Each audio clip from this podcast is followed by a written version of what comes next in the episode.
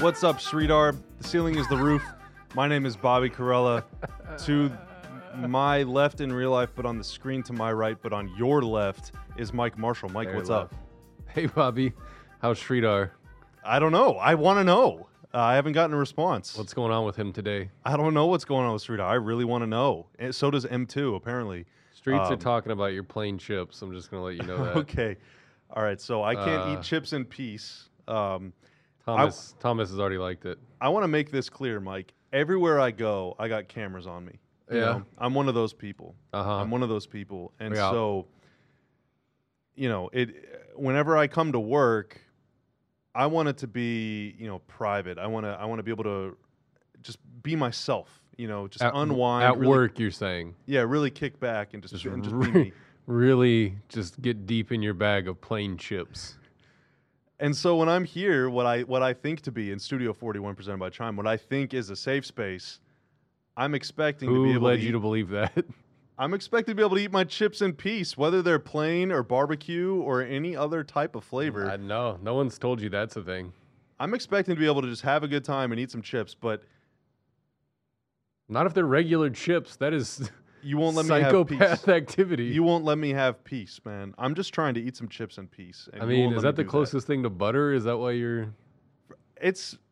I think Jimmy John. Okay, look. Normally I get barbecue chips. Today I did not want barbecue chips, so Hmm. sorry. I went a different direction. And uh, I know Just a- plain chips aren't for everybody. There's a a select plain few of us that are into them. You're clearly not one of them. just a plain baked chip? I don't know if they're baked. I think they're fried at, Oh, at Jimmy John's. but- Whatever. But, I don't know. It's just a weird move that I haven't seen someone pull in a long time. I'm just telling you that. Sridhar hasn't either. yeah. Dude, as soon as I as soon as I eat one plain chip, the entire Mavs Yeah. app just malfunctions. Exactly. You People broke the reaching out to matrix. Sridhar like, dude, what's up? Yeah. What's up with this guy? You see this Bobby guy? These plain Yeah. chips? Yeah. Someone call Sridhar. Uh, so we're in the Western Conference Finals, Mike. Holy uh, crap. We, you and do you, me. Do you believe it yet? Huh? Do you believe it yet? I, I do believe, uh, Mavrello. I do believe. Um, Mavs made it through Utah. The last time you and I talked was like this morning, but the last time you and I talked Mhm. on Mike was uh, prior to game one of Mavs Jazz. We took a look at that series, and Mm-hmm. at that point, it was unclear like, is Luka going to be out for any games? Is he going to be out for one game? Is he going to be out for the whole series? Remember Um, calf watch? yeah, we were on calf watch, dude. Is the season Mhm. over? Like, can you imagine? Imagine telling our past selves that the Mavs are going to go two and one against the Jazz without Luka. They go on to win that series. Um, kind of won five games out of that six game series. Uh, they ended up losing one in Utah. And then, despite going down 0 2 to Phoenix, they bounced back to win that series in seven games on the road by 33 points. Second most lopsided game seven win in NBA history, uh, and the, the largest since 1948. So we got to go way back in time. Um, the last few weeks have been pretty cool. So since you and I have last spoken, uh, you've been on a whole vacation. I Yeah, I, know went that, to but, uh, Hawaii and back. I went yeah. to two different islands in Hawaii and back. But there's nice flex. Okay, I've been Mhm. toiling away uh, in Mhm. the studio. Dude, it's constantly working. Chopper can barely Yeah. keep me out of here. Uh, but from Just your eating plain chips and water. and well and soda, uh, clearly, uh, and other things. Chopper's too. so tired of you. After big wins, I'm drinking other things too. Uh, He's just like in the season or get this plain chip guy out of here. busting out the apple juice after Game Seven. Um, but Mike, from your from your vantage point, what's it been like watching this team do go, go from not winning a single series in 11 years to now four wins away from the finals? Yeah, it's been pretty bizarre. Um, just to be honest, it was team get out of the first round. you know, escape Alcatraz, which is playing the Clippers every first round for the rest of our lives, and we got a matchup which we liked, which was phenomenal. Really would have loved to be the three seed, of course. You know, win as many games as you can, but didn't work out for us. And then, uh, you know, last meaningful game, or you can debate whether it was meaningful or not of the season, and we got to start calf watch whenever that happens. And so you don't know how long Luka's going to be out. Can they win a game without him? Which I think this team has defied most expectations of what a team built around a superstar looks like.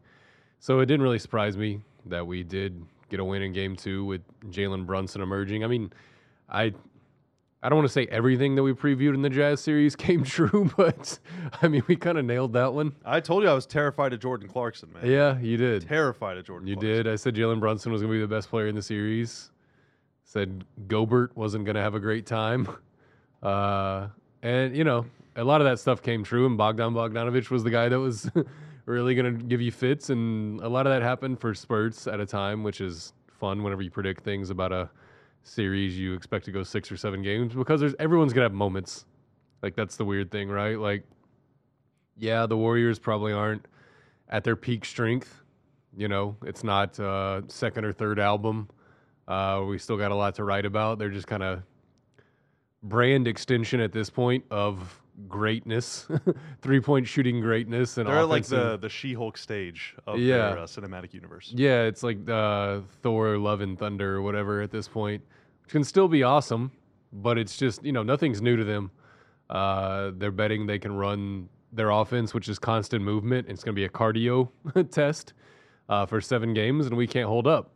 So you find yourselves in the Western Conference Finals, which I'm not going to believe until I watch the ball go up tonight and someone scores a bucket. Quite honestly, just there was so much anxiety about a game seven, and that yeah, it was cool to get it to a game seven. Yeah, it was cool that we got past Utah.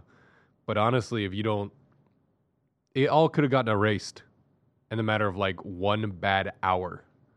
One bad hour of your life of this basketball team just not clicking all these variables, all these different plays, passes, screens, rebounds don't sync up in a way that's favorable for you in one hour and your season is gone and we're all talking about off-season movement and what are we going to do with this pick and things like that.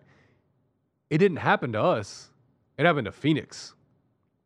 Where they're now doubting their their construction They had to put out a whole statement. yeah, we They forced the PR entire statement, out of them. yeah, we, we we beat a PR statement out of them in Game Seven, right? And kind of like what you were saying about how if they have one bad hour, then it's all down the tubes. Luka had one really, really good hour, and Yeah. now like you and I, especially because we grew up during the Dirk days, and we've been watching this thing for a really long time. We're used to being like not slept on and not like under the radar, not any of that corny stuff, but just straight up like Dirk did not get his appreciation really until he was 33 years old. You know, Yeah. they, won the finals. when you watch you watch that Game Seven, and you're like, okay, what inferiority complex am I going to develop out of this game? Yeah, there's nothing anymore. We have no excuses. Everyone in the world know. Everyone in the basketball universe knows and will readily admit that Luka is like. It's now the conversation is like Luka is the best player left in the playoffs, Yeah. right? And he's about Yeah. to go up against Steph Curry. Yeah, yeah, yeah, and that's that's what's at stake in a game seven, and that's why it's so great. But whenever you're, I guess, as close to it as we are, and it's you know your livelihood, and uh, just to you know pull the curtain back the whole way, money is made during the playoffs. Um, you know, budgets for next year look different whenever you host playoff games. Salaries Um, look a little different too. Mike, yeah, ex- exactly. Uh, not for you. Oh. um, actually taking money out of yours uh, and spreading But it around. But more. um, yeah, I mean, it's just I still don't. I had so much anxiety about Game Seven, um, and just what was going to happen. How how were we going to manage to not beat this team that I thought we had played better than for, you know, most of the minutes in the previous two to three games, and it just didn't happen. They just straight up ghosted us. they did not show up to the date, and in the best way bizarre. possible. it was very weird. And so Luka scored as many as them in the first half, which I still can't believe happened. Um, it was it was one of those moments where I was really glad I was watching a basketball game by myself because I'm sure I was doing a lot of dorky stuff every basket that was made and just the anxiety level. So I'm still not like quite past it, and it's Wednesday, and that happened Sunday evening, um, or is that afternoon? I can't even remember. But yeah, you're in the Western Conference Finals now, and you're playing a team that if somebody's going to give the Golden State Warriors at, I guess we can say full strength. Well, I'm to say, I'm to say full health. If someone's going to give them the work, this is the team and this is the time to do it. because if Ja Morant doesn't hurt his, you know, get a boo boo on his knee and misses uh, what three, four, five, six, I don't know if they survive Memphis. I mean, you saw the 50 point differential that Mem- Memphis put on them for one of those games, game five. Like, I don't know if Golden State gets past Memphis, quite honestly, if Ja's there. Yeah, uh, the Warriors expunged Game Five from their mini movie. Yeah. we, we watched that earlier today on Twitch. They did not. They just showed FedEx for them, and then they showed the final. That's score. incredible. That was it. Yeah, That's they incredible. did not even show it. As they should. yeah. Uh, well, you know, you can't you can't erase history, man. You don't want to be propaganda. Yeah. right? We Or just show Draymond know. dancing on the court. Yeah, they should have at least shown that. That was Yeah. cool. That's That was like pretty a funny. thing. Uh, speaking of Draymond, it's just awesome to to get to watch him in a series against my team. Yeah. You know, very uh, every every series needs a good heel, and Draymond is happily you know, happily accepting that role really throughout his career, and I'm sure he's going to be happy to accept it in this one as well. But Mhm. um, two things to keep in mind about Draymond: that dude loves Luka, Yeah. uh, and also he's got a very honest podcast, and Mhm. he heaped praise not just on Luka, but on Jalen, on Dorian Finney-Smith, on Reggie Bullock. You know, he is very well aware. Even Maxi and Dwight, he was talking about like he knows that the Mavs are good, and uh, he's got a lot of love for these guys, and so you know that. uh, Take that for what you will. Of course, Draymond's not going to go on his podcast and flame the guys that they're about to play. right. But he wasn't exactly talking up Memphis like that before the Grizzlies series. So I think that says something Mhm. uh, because even though the Warriors are a little old and, you know, they're like Land Before Time part 14 or 15 now, you know, they're like deep into the saga. Um, they are still, you mean like Jurassic World?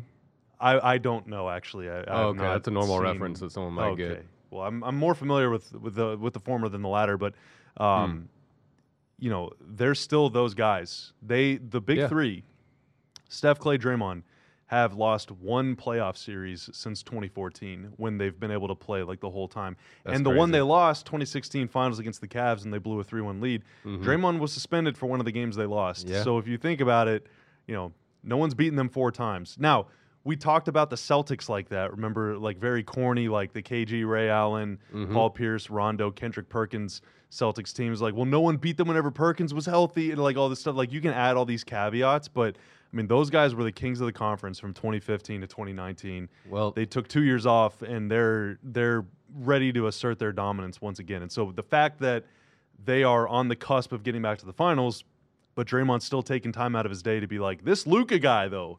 He really kicks ass. Like that that says a lot to me. yeah, and a you know, someone's reign has to end at some point. You got to age out. You all collectively have to get to this point where I don't, you know, if if the injuries don't happen to Klay, is he still at the peak of his powers? Right? Is he still, even if he is whatever age he is, is he still that guy? Right? Top ten player in the league, maybe. But that's a different history. That's a different timeline. The guy's missed whatever it was. Was it like 900 days or something? Yeah, it it was, was a really long time. ACL, then Achilles, right? And so, yeah, Klay Thompson is still a phenomenal basketball player. Is he, you know, the game wrecking force that he was at one point? I don't think so. Um, he did have a really good game six, but by old Klay standards, that was nothing. That was like, that wasn't a great game six by his old standards. And Steph is now, Steph has had the roughest season of his career, quite honestly. First season ever under 40% from three. And Yeah. in the playoffs so far, 35.9% from three, which is also the lowest of his career. And to Yeah, your point about Klay missing all that time, without Klay, Steph, who's now 33 years old, I Mhm. think he just turned 30. Oh, he's 34. He just turned 34. Mm-hmm. The last two years of his career, man, this year and last year, he's had to do more heavy lifting than he ever had to at any other point. Yeah. Uh, so usually, you know, it goes whenever you get older, you're supposed to do less. Well, Steph has had to do more the last couple years, and I wonder if that's starting to maybe take a toll. However, new I think so. new heroes have emerged. You know, Jordan Poole's been awesome, and and Andrew Right. Wiggins, you know, is a starter in the All Star game, so they have two very good sidekicks now. But I mean, that's Steph's workload is going up along with his age, which is not how you want to see it do. You know, go. Yeah, but I mean, you stack those guys up against Kevin Durant in his prime, Iguodala. Uh, Well, how many All Star games has Andre Iguodala started, Mike? uh, probably zero. Yeah, Andrew Wiggins started one, so there you go. Uh, I'm just gonna brush past that. Uh, healthy Shaun Livingston as one of the best six men in the league. It's a completely different Warriors team. It's weird. It's weird because it feels like we're the same team since 2019. Outside of you know the rotating door at two guard, whatever you want to call it, two three, uh, Richardson, to Bullock from originally Curry. You know what I mean? Uh, Seth Curry. They the core is still the same. They were really smart. They locked those guys up when they could of Klay, Steph, Draymond. Um, I guess Iguodala is still there if you want to count that, but the dude doesn't play anymore. But they couldn't be more different, quite honestly, uh, in the fringes, in the things that I would. I guess I would say the areas in which I think teams like the Mavericks can have advantages in. They couldn't be more different than they used to be, because they're really, really young in positions that I think they'd much rather if they knew they were making the Western Conference Finals this year. They're really, really young in spots that, I mean, as young as you can technically be in a Western Conference Finals, right? Kuminga and, and Moses Moody, uh, who hasn't really been playing, but had a really good game against us last time they played.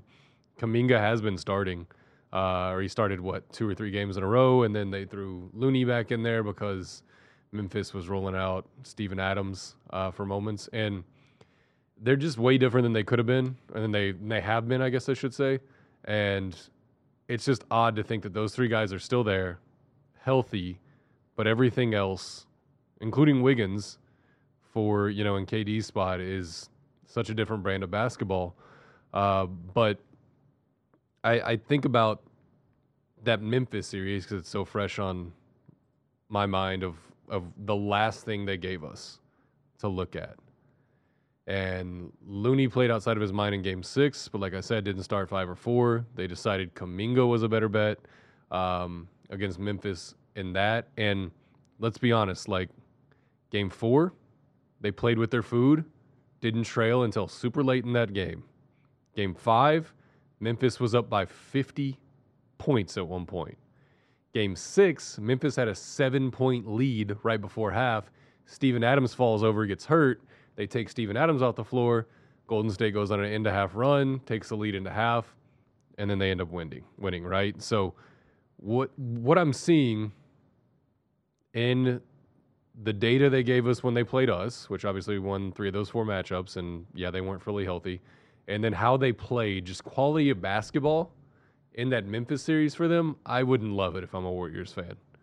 I'm not saying like they're done or they're toast or they can't just like click it on like they did in the Denver series uh, in the first round, but it just is not super high quality basketball. It didn't look as easy as it maybe. Not that Memphis is saying this sounds disrespectful to the Grizzlies, but like it didn't look as easy as it should have been, especially given that Ja was out. Yeah, with now, Ja Memphis out. was great without Ja this year, but still regular season's different than the playoffs. One hundred percent. But it is different too because Memphis kind of like they play this such such a high pace, so much back and forth, Mhm. like transition basketball. Um, you know, and, and they were playing a different way too. I think moving forward for the Grizzlies is going to be really interesting. Giving all these minutes to Steven Adams in the regular season for him to basically become a DNP in the playoffs, like immediately, um, even as the two seed against the seven seed, you're already benching your starting big man. It's kind of like, man, I mean, we we saw firsthand the collapse of Rudy Gobert and DeAndre Ayton just in, in those series, and Adams was another one, and you know, so they were having to play kind of a different way already. That's before Ja went out, but still, um, you know, the Mavs play a much more like much more under control, much more contained kind of basketball game. And so we have this push and pull stylistically where like it feels like Memphis is okay playing in that Warriors real just chaotic nature Yeah. of the game, high turnovers, a lot of transition. So it feels like You're not going to almost out fast, style fast break them though. You know what I mean? Yeah. Like I feel like if you both agree to like, yeah, let's run a hundred meter dash. You're not going to beat the Warriors at their game necessarily. especially four times in seven. Yeah, you're not going to outpoint them. Like it's just not going to happen. Eh, so, what you were alluding to, I am super interested to see everybody grabbing the controller back and forth, right? Because the Warriors do want to play really fast. They want to get over 20 fast break points. I think they were averaging like 23 or something like that in the playoffs. Mavs, there's no hiding what we do. We're gonna play half court and we're gonna let Luka cut your throat. Yeah, I mean 50 this is this is like the Air Coryell offense against like you know three yards in a cloud of dust. Like, Yeah. we're witnessing extreme ends of the spectrum on Yeah. offense. Well, and they they turn the ball over a lot, which is, you know, I assume it's. I always wonder if like this is something that's talked about on the board in the locker room prior to a game in preseason. as we're telling the team we want this is you know I, we always ask uh, George Gallinopoulos like what do you want whenever we talk to him like once a year like what does a winning team look like right now? Like you can't do it all right? You can't like go down the grease board and say like here's 10 things we need to do. Let's do all these 10 things. So what are the three pillars? You know what I mean what are the three to four pillars so I always wonder is don't turn the ball over and I'm going to help you not turn the ball over by slowing the pace down.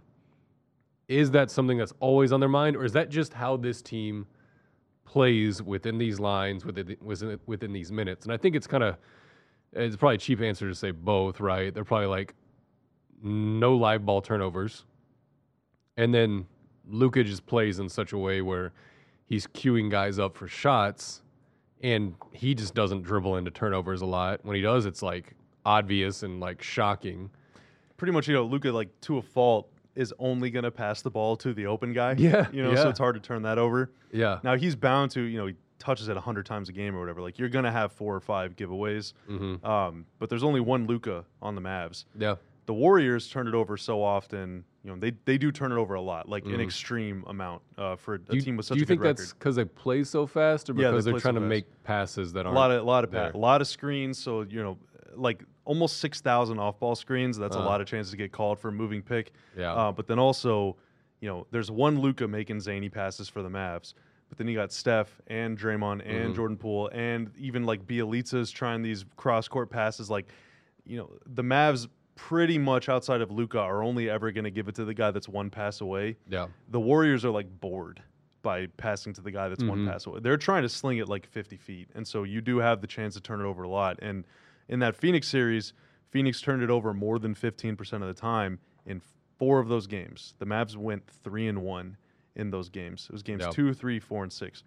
The Warriors for the playoffs turned it over 15.8% of their possessions. So they average what Phoenix was doing whenever Phoenix was really struggling. hmm So if you're the Mavs, you have to take advantage of those turnovers because the Warriors Yeah. will they'll get sloppy with it, but you kind of have to. It's like part of the artist artistic expression, right? Yeah. Like you can't discover something new if you don't make mistakes along the way. Mhm. And so it's not like the Warriors are sloppy. It's just that they just do so much wild stuff that sometimes it works and sometimes it doesn't. Yeah. Play play fast and break things, right? Like I think that's they they calculate that in that if I whiz the ball around like as fast as I possibly can and make like the crazy pass that more often than not it's going to result in a three pointer, wide open three pointer from a very good shooter. And if it's a turnover that I have to, you know, give you this pawn piece in the front of the chessboard, then Oh, Mike using chess terms, dude. I'm so excited. yeah, I had to think about what you call the little ones that you just give away. But You don't know that pawns are the key to win, man. Pawn structure Okay. matters. uh, yeah, if you're gonna if you're gonna you know dunk one off the board, like so be it. I will. I like my open three pointers. Can I take this a step further, Mike? Chess or Yeah, in chess. So Oh, God, oftentimes no. in chess openings, sometimes you can just chuck a pawn. Sometimes you can Mhm. sacrifice a pawn for rapid development, right? So like instead of protecting this pawn, I'm just going to get my bishop to a more favorable square, or I'm going to put my knight in position, or I'm going to get my queen out. Like sometimes you purposely will sacrifice some small stuff to achieve a greater goal.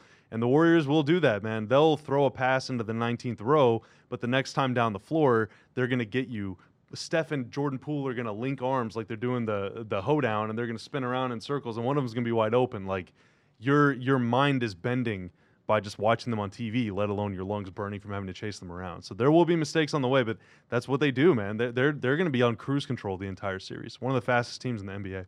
uh, cut this sub segment and label it chess, please.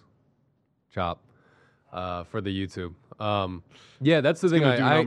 I am kind of worried about just turning this into a seven game Peloton class, which is what the Warriors want it to be, which is just we are going to move nonstop. We are going to offensively, we're going to set a million screens. We're going to run side to side, corner to corner. And, you know, I think most of our guys can do that. I think the key is obviously keeping Luka out of those situations. You know, maybe you throw him on Draymond and you say, you know, he can deal with that. He can deal with Draymond's pace, but can, and I think this is why it's so imposing your will defensively and getting into the things you want to get into, which sounds so easy, But then you get into a game and you watch it, and like guys are so tired that they're just worried about jogging back correctly. You know what I mean? And Reggie's not pressing for 90 feet on Steph. And then Steph gets the ball and he's got a head of steam, and you're overcorrecting, and oh, open three happens. Like it just seems it seems like when you're fully in control of your faculties and you know sitting on a couch somewhere watching a game you're like oh how did they let him get that open look? And it's like dude he's been chasing Steph Curry around for 30 minutes. Like if he had a mental lapse and forgot to like check him on the inbound play and it didn't you know chug him for 90 feet like it happens. It just happens. Yeah, that's what the Warriors are betting on. this season, Steph ran around 17.6 off ball screens per game. So that's not even the ones where he has the ball in his hands. Yeah. That's whenever he doesn't have the ball. Fifth Yeah. most in the NBA, behind DeMar DeRozan, Darius Garland, Bradley Beal, and his teammate, Klay Thompson, yup who came around 20.5 off ball screens per game. yup So we're talking two guys, and that's not to mention Jordan Poole. Mm-hmm. Um, and oftentimes those guys will screen for each other. So like not only are you chasing Steph, but also now Steph is going to set a screen for Klay Thompson. Yeah And now you got to talk with your guy because if you leave either of those guys open, it's three automatic points. right The one good thing, or the one potential good thing, is Kevon Looney Mhm. set more than 1,100 off ball screens this season mm-hmm. and uh, 27% of those screens led directly to a shot. Mm. So I'm not sure, you know, you want uh, you want big old Kevon Looney being a lead blocker out there for Steph or Klay. So, you know, if you're the Mavs and you can play him off the floor, that would be great, right? Because that's less big body guys, just like Dwight sets monster screens for Luka, Looney setting monster screens for Klay and Steph. However, if you play Looney off the floor, it means that you're playing Draymond into the five, and I'm not sure you want to do that much either. So it's kind of like the push and pull between you know just Looney, let him be successful enough to keep him on the floor. yeah, yeah, yeah. You want yeah. Yeah. it's it's a it's a fine line because you know when the Warriors go to this small turbo ball, it's like Steph, Klay, Jordan Poole, Andrew Wiggins, and Draymond. There's way less off-ball screening. There's still a lot of cutting. All three guys just flying around, and Draymond's got the ball, and then Wiggins is going to post up every fifth pos- possession randomly for some reason. um, but it's just complete and utter chaos, and it's very tough for Luka and Jalen in particular to defend.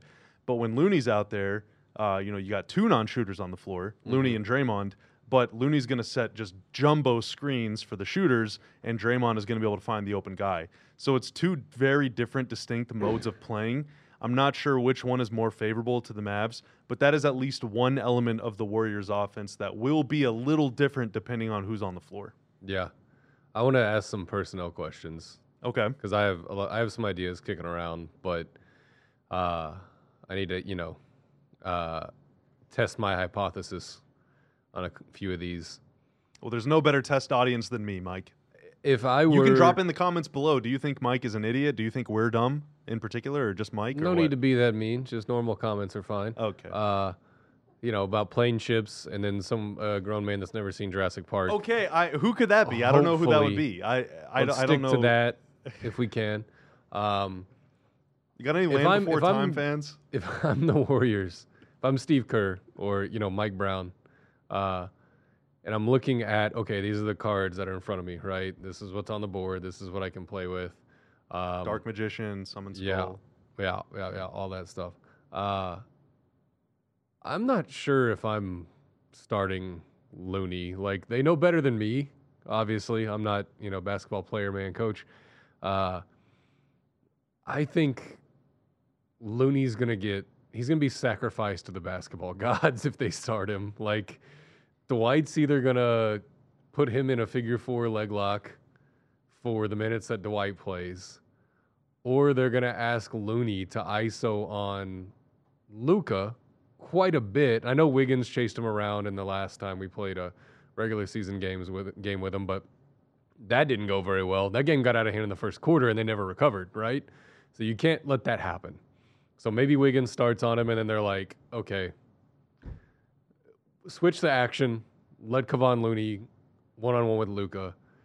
And I think You're think you- asking for it, dude. yeah, I know, but that's what I'm saying. Like, do you just start Kuminga and just buy or even start Jordan Poole and say like bring on the fire. Like let's go. You think you can play 7 games with us and drop 135 and run this much? Like let's go. Let's crank it up. You to crank it up? Like let's I think the instant that the Mavs, I think they're going to start Looney.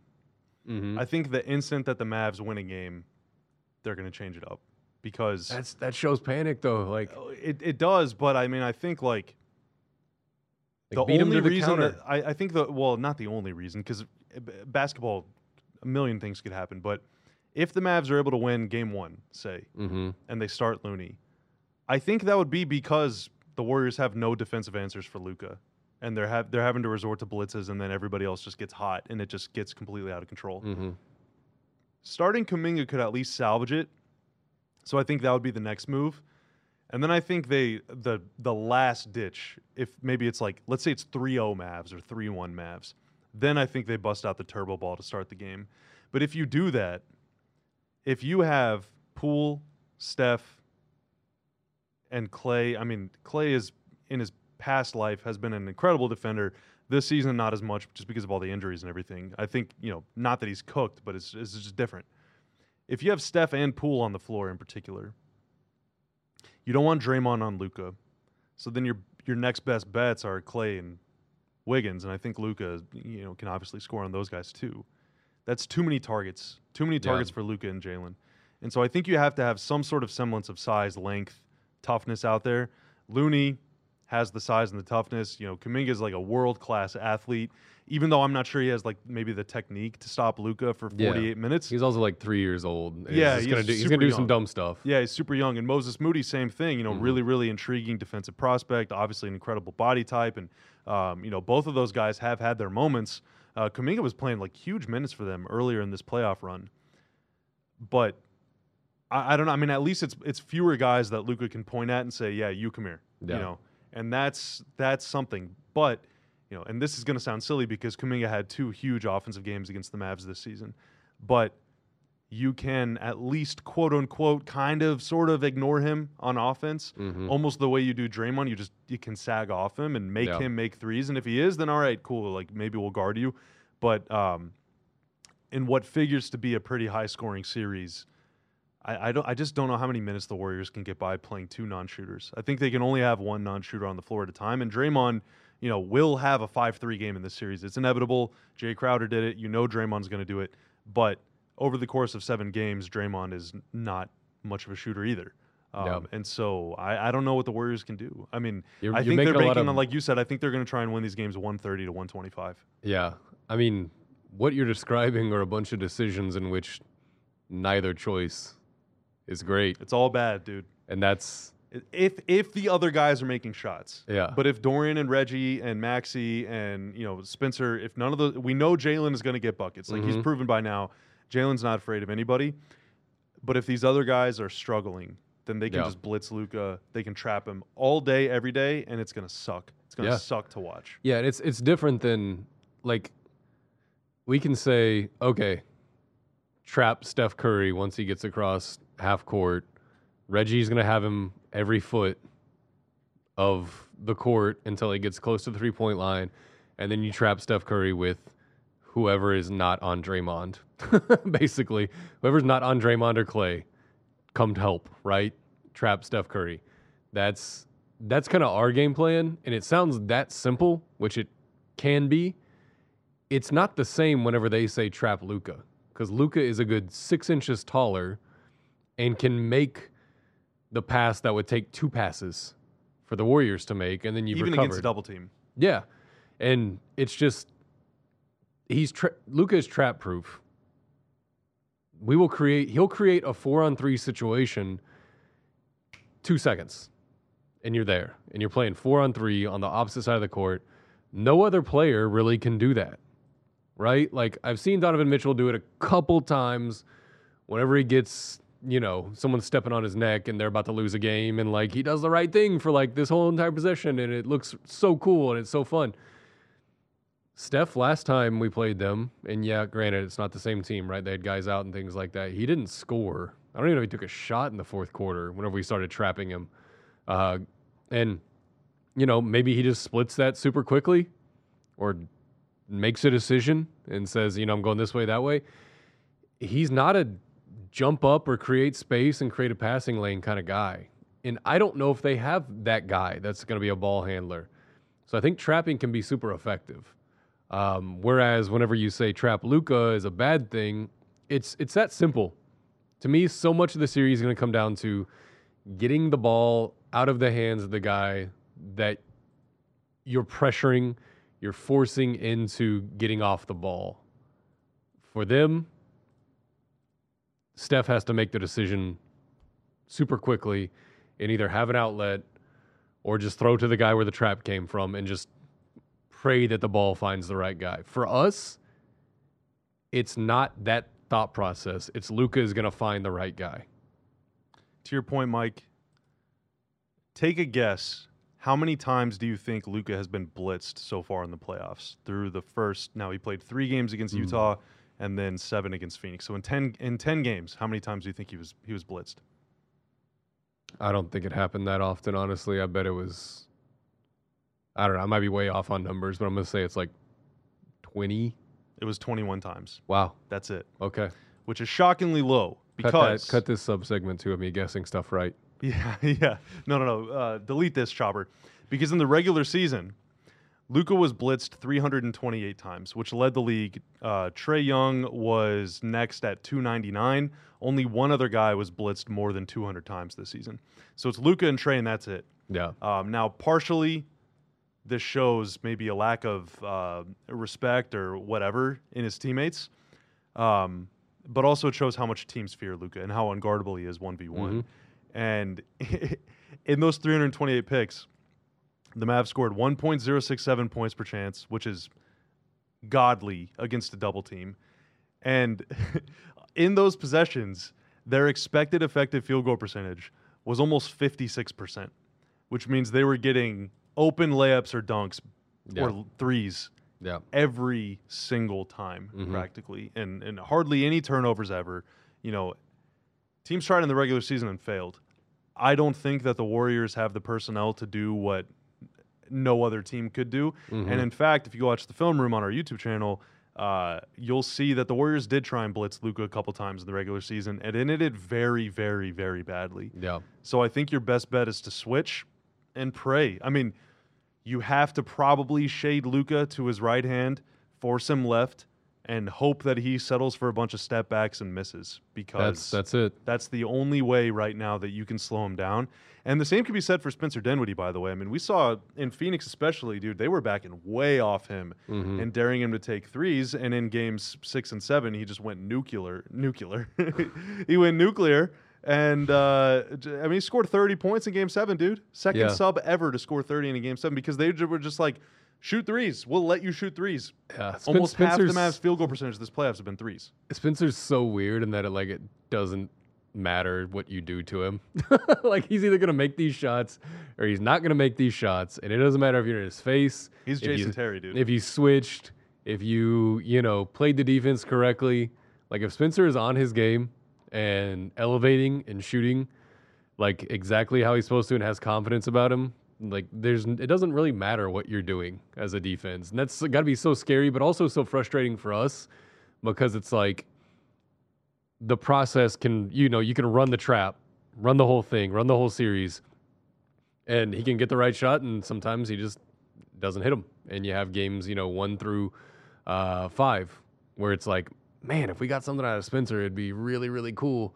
Um, and then you know he shows up and he makes an appearance in game six and seven, and largely a reason why we're in the Western Conference Finals. And those shots become way easier if you're double teaming Luka hmm because Luka, you know, Luka's going to go to the basket if you let him go one on one. Yeah, If you double team him, his butt's staying out by midcourt. Yeah, Like he's like, yeah. "Oh, I don't have to try on this possession." Yeah, like, yeah, great, here, I'll just give up the ball. Yeah. And then it's four on three in acres of space. I mean, the Mavs space the floor super duper well, even when they got Dwight out there. yeah, Um, and so Spencer, you know, you don't have the luxury in that situation to back way off Spencer and say, "Yeah, shoot it, I dare you." yeah. You're scrambling. You know, he's got to step on you. Yeah. And this is a layup line. That those little like subtle.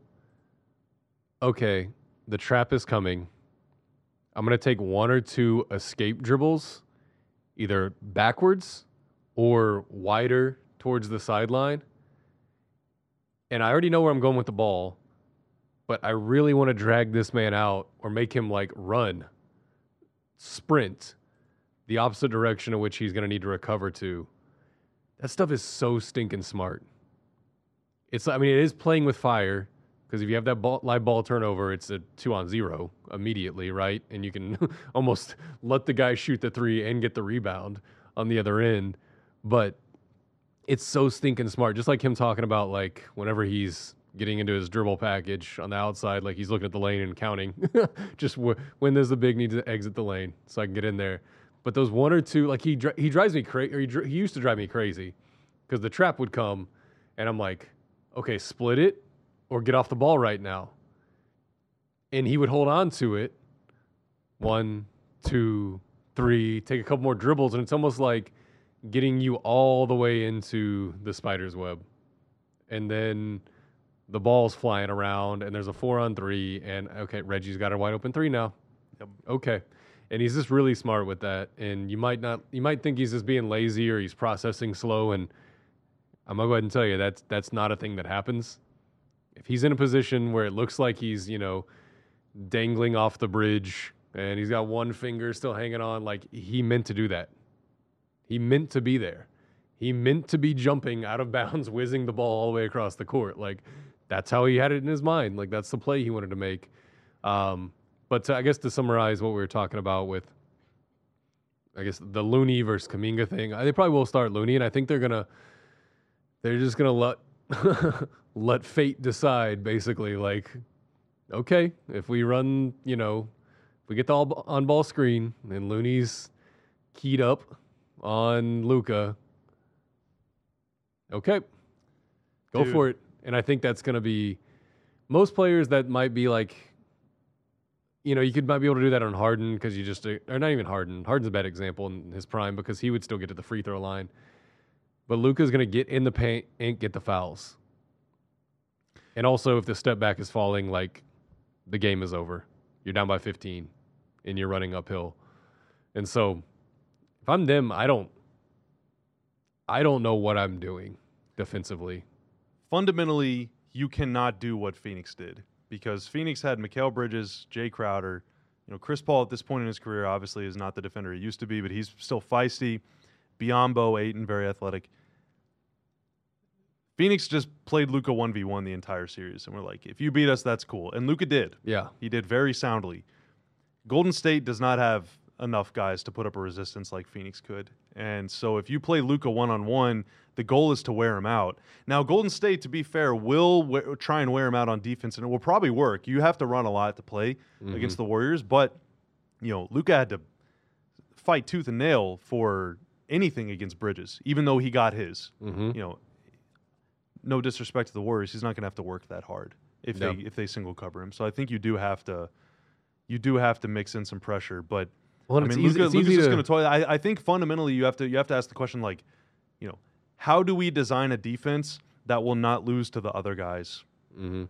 I think you just have to assume Luka's going to score forty, and you're just like, okay, how do we best slow down Jalen Brunson? How can we limit Spencer Dinwiddie? And if that if that means letting Luka score 120, then that's fine. Like I, I I don't think you can design a defense with stopping Luka in mind anymore. I think he's he's past that now. Yeah, I think that was the calculus and the bet they made against Memphis is Ja can go for 40. That's fine. And, you know, maybe it wouldn't have worked in the long run through six, seven games, but it worked, right? You got hurt, but also Ja's not the distributor or the foul collector that Luka is. So it's easy to go and talk for four and to Memphis five doesn't the shooting either that Dallas Right. does. and to talk for four days. I mean, we're the best three point shooting team in the playoffs. We take the most, and we're making the most. It's easy to talk for four days about, okay, this situation, let's run it. Here you go, one on one. Kevon, you're gonna have to stay in the sky. You got to stay. In, just don't let him in the paint. Don't let him get a layup. And then it happens, and it happens again, and then the third time happens, and Luka gets the shot he wants and the foul. And then it happens one more time. and he gets the foul, and then the rest of the team's going like, man, I feel helpless if I just sit here and like watch this happen. Like I'm gonna trap this next time. Next time he gets the ball in post, like against Kevon Looney or Kuminga or, or Wiggins, like I'm gonna I'm gonna come and trap. That's what I'm gonna I'm gonna help out. I think I can get the ball. I think I can get there quick enough. And then the whole system has failed. That is that is critical mass failure. Because then the ball starts flying around. Right, and it's going side to side, and then it pops over to the top, and Maxi's there waiting, and And suddenly, a team that doesn't move the ball very well is moving the ball Yeah. very well. yeah, Very and well. that's that's the thing that's I, it, it, there's very few things in a basketball game that I watch that I'm like even surprise me or like just aren't things I've seen before. But like this, the intelligence of the team to when the ball is flying around to almost like run that zone buster, like two guys on the wing type play.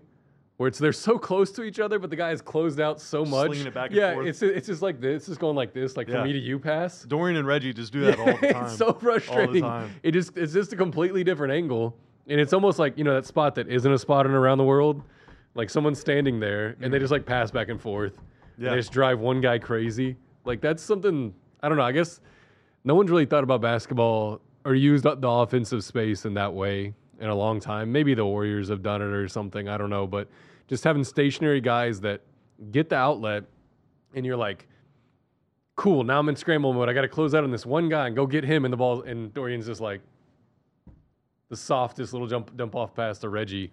And it's almost like they're like reloading the exact same spot, and you're just jumping out and diving at him. But it's awesome. It's uh, that's like the coolest play. Whenever I see that, I'm like, that was intentional. Like and it, it all stems from the desperation involved with trying to slow down some six seven yeah, kind of heavyweight dude from Yeah, Slovenia. yeah. You just you know what he's gonna do, and you still can't stop it. you Yeah, know? that's Speaking of speaking of chess, Mike. Speaking yeah. of chess, Uh-oh. Okay. there's a famous quote by a former chess world champion, Mikhail Tal, Mhm. who's from Latvia, by the way. The My, magician in my from in my top five. The Yeah, magician from Riga is, is Yeah. what he's known as. he's in my top five. Um, he once wrote, "You must take your opponent into a deep, dark forest where two plus two equals five, and the path leading out is only wide enough for one." And they used to say that we well, they didn't say that specifically, but we used to feel that way about only the Warriors. Mhm. Only the Warriors could break your brain and really like. watching them play was like watching a different sport altogether. And Yeah. it was just for five years they were the Kings and no one could even touch them. The Rockets came close one time. Otherwise, no one was even near them. But now, like, we got a guy that makes you think the same exact Yeah. thing. Like, I Luka mean, they- they- is going to systematically pick you apart, make you question what is real and what is not, and he is going to, you know, he's going to make you bench your all-star big man. Uh, he's going to make you reconsider building around your defensive player of the year runner-up and think like, is he that good actually? Um, he is going to take your superstars trash talk to finish the place ahead of him in MVP voting.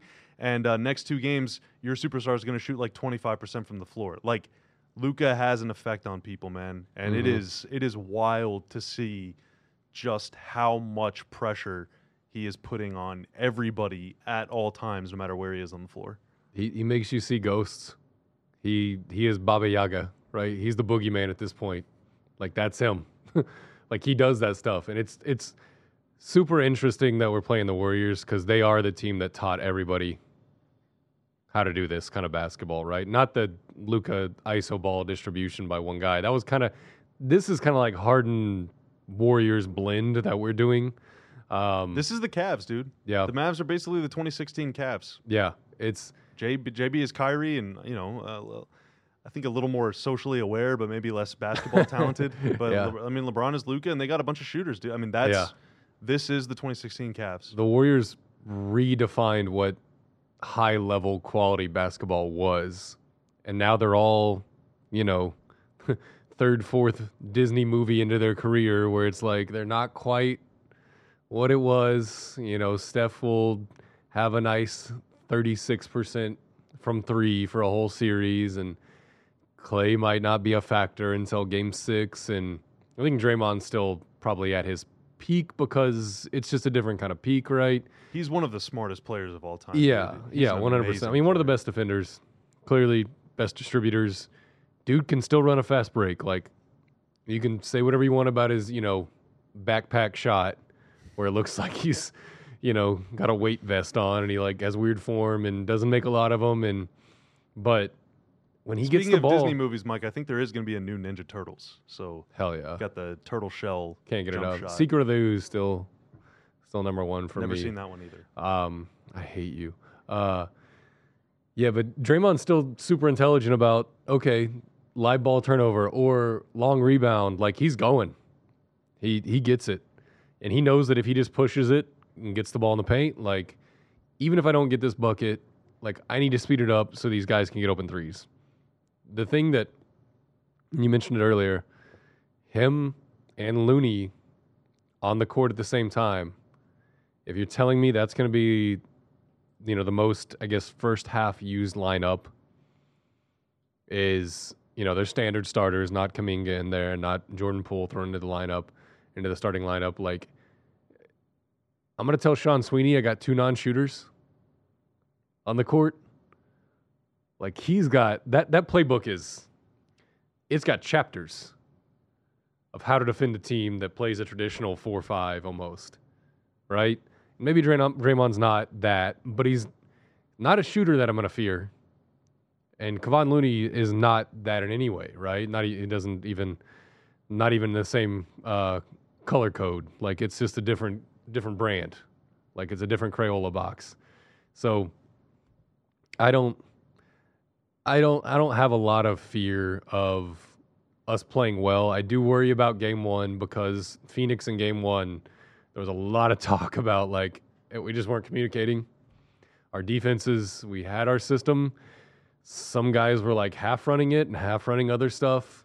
Um, and that can happen in a game one. It just can.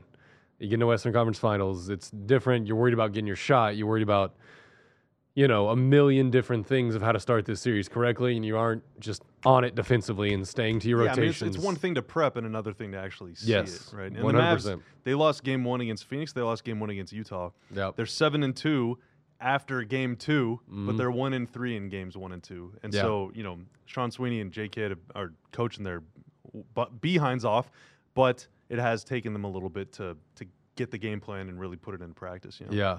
And, you know, just some of the comments from the guys that are good defenders on the team, just like maybe we were stuck on the Utah series. We weren't talking. Guys on the court weren't talking. Guys on the bench weren't talking. Uh, game one of Phoenix is what I'm referring to, is whenever it just looked like, oh my God, we haven't seen, like, they're running stuff we haven't seen or something. You know what I mean? The communication just wasn't there. And so if that happens game one against the Warriors, same result's going to happen.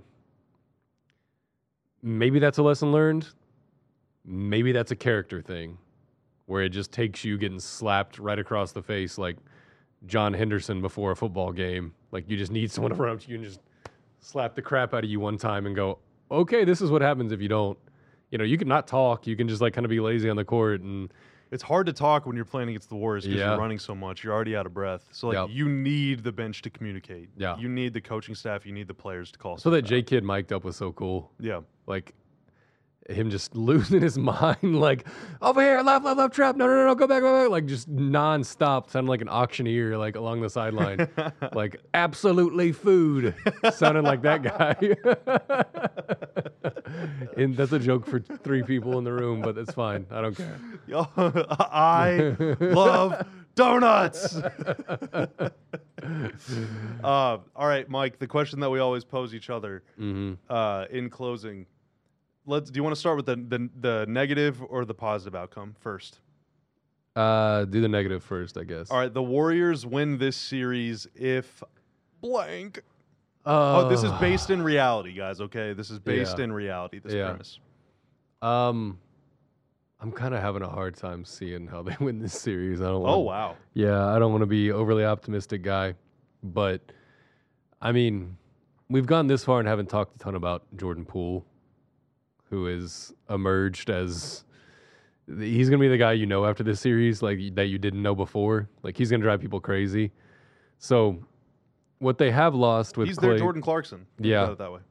what they have lost with you know Klay not quite being Superman and Steph not quite being Superman and uh, you know the the trio, the championship trio, not quite being at the peak of their powers.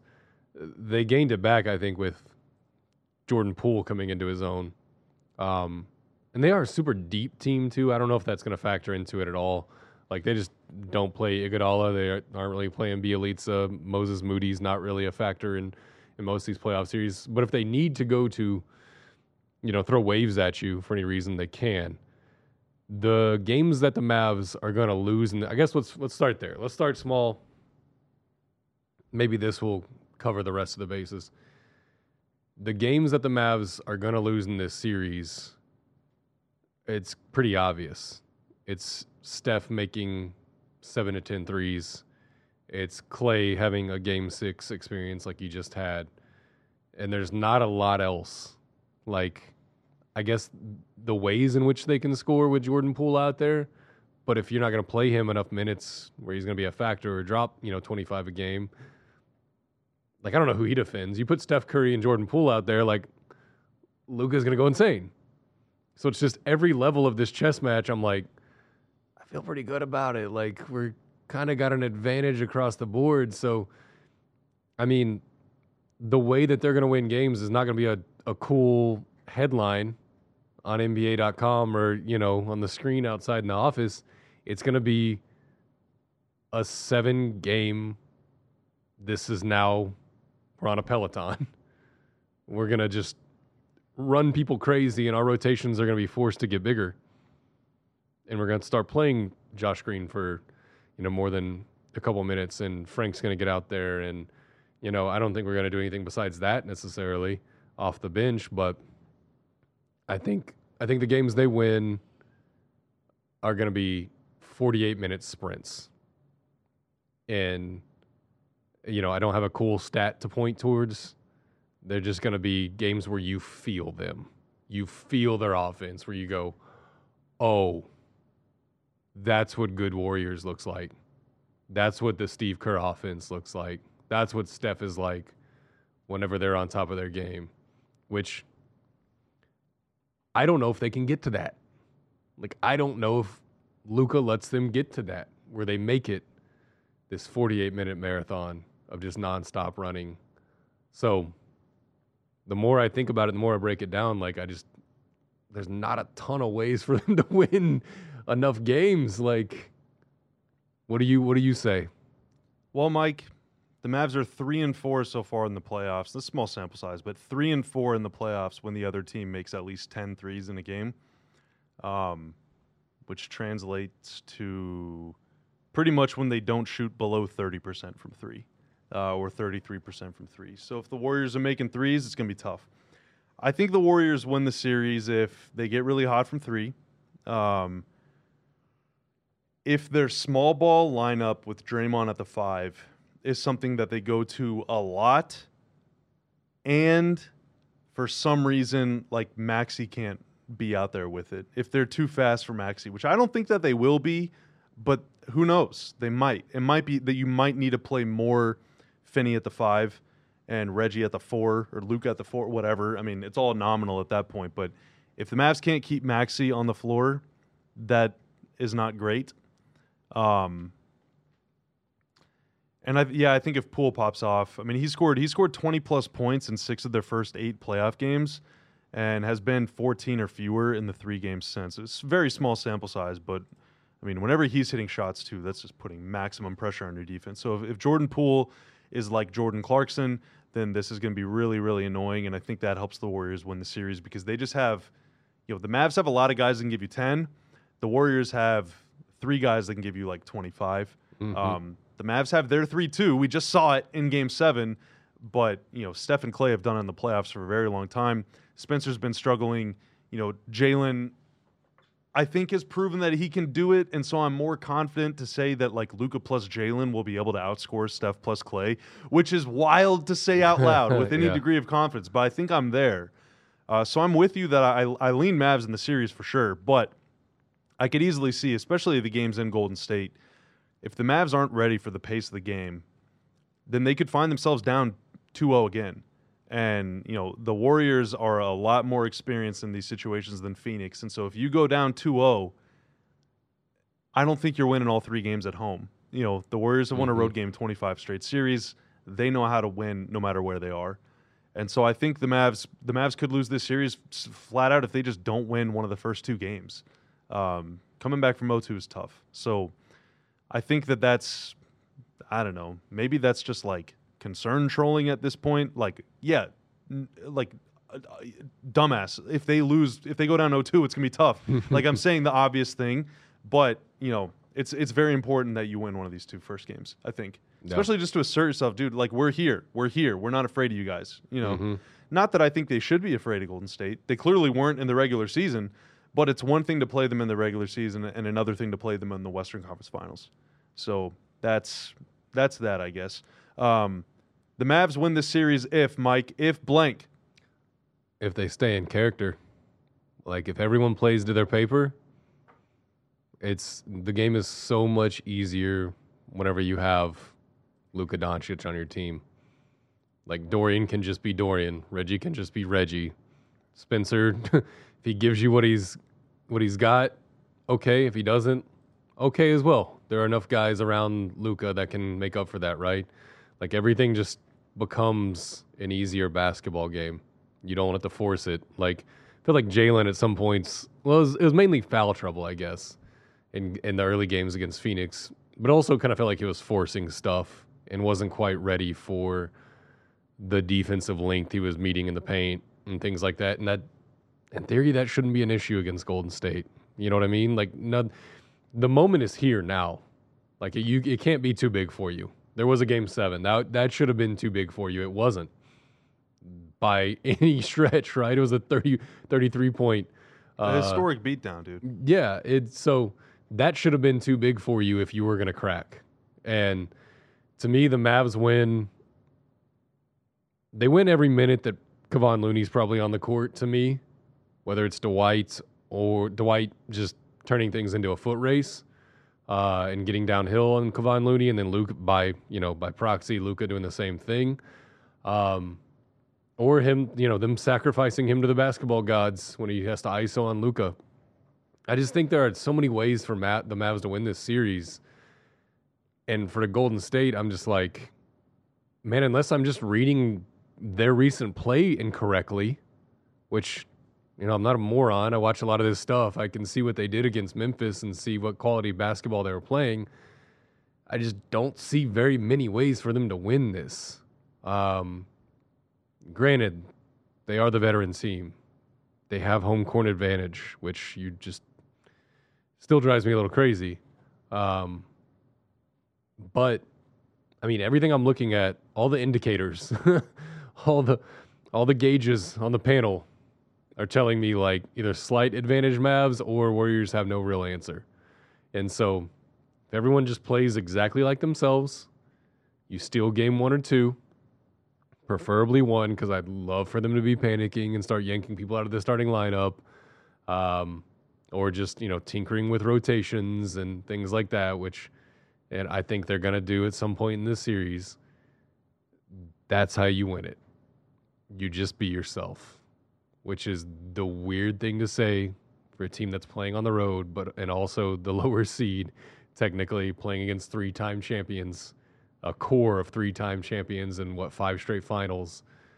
But like I said, legacies and dynasties have to end at some point, and there's got to be someone to put them down. Yeah, if they don't become a, a sub 30% three point shooting team, then I think they're, even if the Mavs lose the series, I think it's easily going to go six or seven. Like, I, Mhm. if, if they just play the way they've been playing, like you said. Like Yeah. when I was looking at Phoenix, and even at, I was pretty confident going into Utah, but Utah has Gobert, right? Which could be an equalizer. It, Mhm. it could also be, you know, kind of something that, that makes it tough on off, whatever. Relitigate the past. When I was looking at Phoenix, I was looking at them thinking that team is impossible to break down. Mm-hmm. You know, now the Warriors I think had an even better defensive rating this season than the Suns, but I don't view them as an impossible, immovable object for the Mavs offense to get around. Like I, I think the Mavs can score. I feel very confident about that. I think the Mavs win the series if they just make enough shots, and then I think the Mavs have to defend very well. I mean, you cannot have but five or ten breakdowns a game. Like the game they played right after the All Star break, where they made this incredible comeback, 26 to one run in the fourth quarter. Uh, Dinwiddie hit the big dagger three at the end. There were so many breakdowns, just not talking, or guys looking the wrong direction, or just relaxing on the weak side of the floor, like just not engaged. You have to stay engaged constantly. It is mentally exhausting to play the Warriors. Not uh, to say nothing of the physical exhaustion and the toll it takes on you to run around screens all the time and you know avoid fouling and all that stuff. Like flying out at Steph. You know how easy it is to commit a foul on a three point shooter whenever Steph's coming off two screens? Like, it's very tough. So you got to be engaged. But if you're just engaged and together on defense and you make enough shots on offense, and super sports talk guy here reporting for duty, but if the moment's just not too big for you, you know. But I think that very clearly, judging by their Instagrams after game seven, Mike, the Mavs are pretty happy to adopt this sort of like "f you, you don't believe in us" thing, mm-hmm. us against the world. And it's really funny seeing Warriors fans doing that same thing on Twitter now. But like the Warriors, the ultimate dynasty, the Mavs are honestly the ultimate underdog. And I don't even like that storyline. Uh, under the radar, I like that. I love being an underdog. I think that's corny. Like, who cares? Especially because you're not on the team, so like it shouldn't matter to you at all. Um, but it really is true. I, I don't think the Mavs are going to be afraid of the moment because I don't think they were afraid of the moment against Phoenix. Uh, I don't think any of the guys were afraid of the moment without Luka against Utah. You know, I don't think they were afraid of the moment last year against the Clippers. They they they still lost, but they weren't afraid. You know, these guys have nothing to be afraid of. Uh, the Warriors used to strike fear in everyone's heart. They're still very good, and if they go up 20 points in the first half tonight, they're going to strike fear in my heart. But I don't think the Mavs are going to be afraid, and I think that's what matters more than anything. And so if you just do what you do on offense, like you said, and you talk and you stay engaged on defense and you just think about the basketball. Don't be thinking about what's at stake. Don't be thinking about what the Warriors did five years ago. Don't be thinking about what they did seven years ago or three years ago or any other time they were in the finals. Just think about today and think about the next play. Then um, I think you're going to be okay. They've kind of already a, been. That's a lot to ask for. Yeah. No, I mean, it is a tall order. Like, it's simple statements, very hard to play out, right? but it's they've already kind of been through a whole season of drama in the, in the what 13 games we've played, right? Mm-hmm. You've been through the okay, Superman's not going to be here. How are you going to survive? You've been through the okay, you're playing the best team in basketball and they're also getting every call and they're making fun of you post game. And you've already been through the game 7 experience You've already been through the underdog experience in a series. You've kind of lived it. All the almost all the things that could happen. You've been out down 0-2. You know, what's the worst that can happen? You get down 0-2 against Golden State. Okay, been here before. Yeah. You know, Steph Curry goes for like you know 35 or 40 or whatever. Okay, Booker did that to us. Yeah, remember that. Still won that series. Figured it out. But the adjustments we're going to make in this series defensively, I think, are going to be like we did in the Phoenix series. We're going to figure it out. We're going to come get you. Like, it's just, it's a matter of time. If it happens game one, like, love it. Like, let's go. Let's win game one on the road and, and make these guys doubt themselves and start switching up lineups and asking each other, like, uh, should we bring Iguodala in instead of this guy? Like, can we, you know, do we need some veteran guys in here? Or, you know, make them doubt themselves. But no matter what, you've kind of been through it. You've been galvanized already.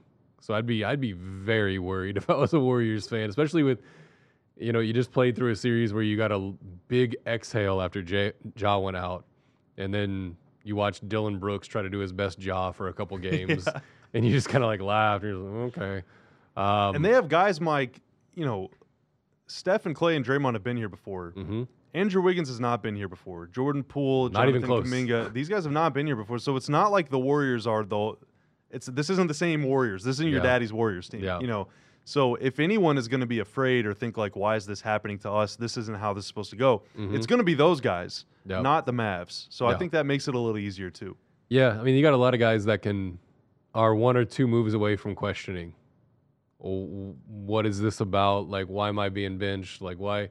Well, why won't you let me guard that guy? You know, you've got a lot of uh, two steps away. I was thinking of the famous uh, Gordon Keith quote that everyone's born two beers away from happiness.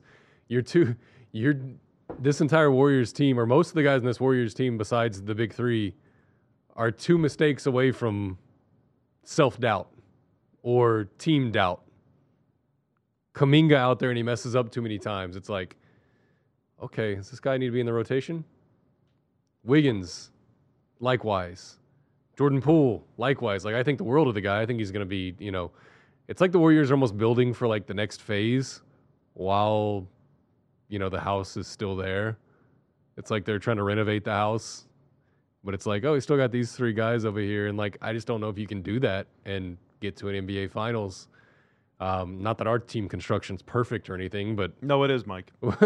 we're at the right time. We're we're peaking at the right time. Whereas, you know, I don't think they're playing their best basketball um, right now. And that Memphis series, you can look at the stats, you can look at the game, you can look at the tape. It'll tell you that. So they're gettable. They're gettable. I'm not overly confident. I'm I'm appropriately confident that we can play with them and win enough games to win a series. Does the sequencing of that happen? So we win four the next seven, or four the next six, or four the next five? Like, that's what we're about to find out. You got to go get them, man. The only way to win the series is to play the games. And the only way to play the games is to show up to the arena. And the only way to show up to the arena is by winning two series, and they already did that. So you might as well just keep going, you know. But we'll see what happens. The next two weeks are going to be fun. I'm sure they're going to be very nerve wracking, torturous. I'm sure they're going to be exhilarating, and it's probably going to suck every now and then, too. I don't think the Mavs are going to sweep, so there will be at least one loss. I'll even guarantee that. I think the Mavs will lose one game, Mike. Mm, okay. Uh, maybe two, maybe two. But I, I feel good about them winning four. But we'll see. Mark that because we will be back after the series one way or another. Maybe we'll look like doofuses. Maybe we'll look like genii. You know, They might just turn it on. They might just have this giant switch in the locker room and Draymond Klay and Steph go over there and just raise it to on. And I'm just like, oh, okay. I'm sorry. it's sorry. very possible. I'm sorry. I didn't mean to pull on Superman's cape. it's very possible, but we'll see. That's why they play the games. That's why they play the games. That's why we talk about the games. You're going to make me work all the way through May. Don't waste my time. you might as well go to the finals. I'm gonna be working on Memorial Day. All right, I I need uh I need to be Put that on the on the grease board in the locker room Yeah. before game one. If you're going to make me work all the way through May, might as well go to the finals. Yeah, I need to be having fun while I'm Yeah. doing it. If I'm in a bad mood on June 1st, I'm gonna be pissed. All right. Mm-hmm. Um, okay.